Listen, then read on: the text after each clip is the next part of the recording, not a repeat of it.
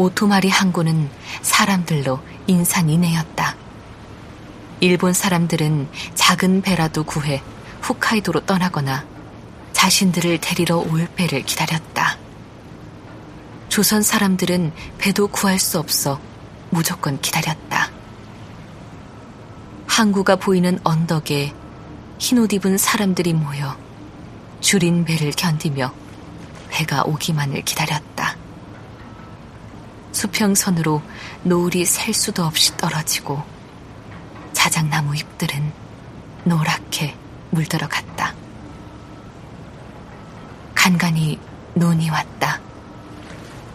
곧 폭설이 쏟아질 것을 알기에 그 전에 이 추운 섬을 떠나고 싶었다. 아니, 그 전에 석구가 돌아와야 했다. 그래야 그와 함께 고향으로 돌아갈 수 있었다. 그럴 수 있을 거라고 믿었다.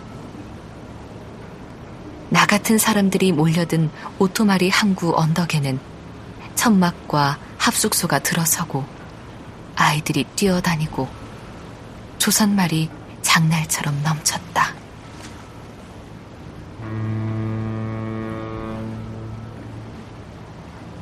일본 사람들을 태워갈 배가 먼저 왔다. 그들은 바리바리 싼 이삿짐에 키우던 고양이 밥그릇까지 다 싸가지고 떠났다. 나중에 조선 사람들을 데리러 배가 올 테니 기다리라고 했다. 규슈에 끌려갔던 사람들이 처음으로 한 배에 타고 돌아왔다. 가라우토에 가족을 두고 간 사람들이었다.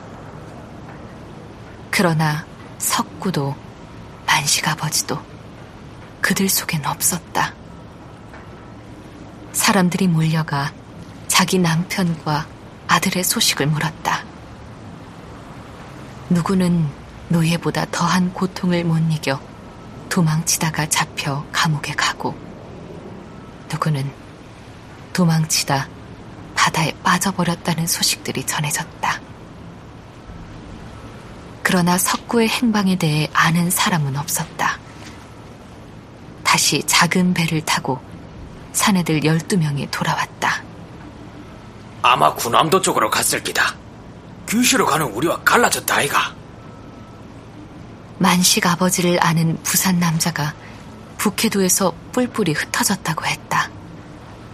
그래도 기다림을 멈출 수가 없었다. 아니, 오토마리 항구에 모인 사람들은 흩어지지 않고 하염없이 배를 기다렸다.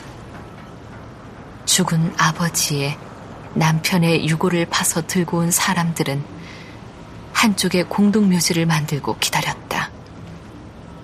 배가 오면 다시 파서 고향으로 돌아갈 날을 기다렸다.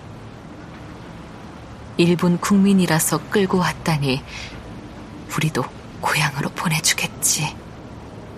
조선에서라도 배가 오지 않겠나. 아니, 누구를 믿고 기다린단 말이냐. 서로 싸우면서도 우리를 태워갈 배가 어디서든 오길 기다렸다. 오토마리 언덕에서 수평선을 바라보며 헤엄을 쳐서라도 가고 싶다며 바다로 들어가는 사람도 있었다.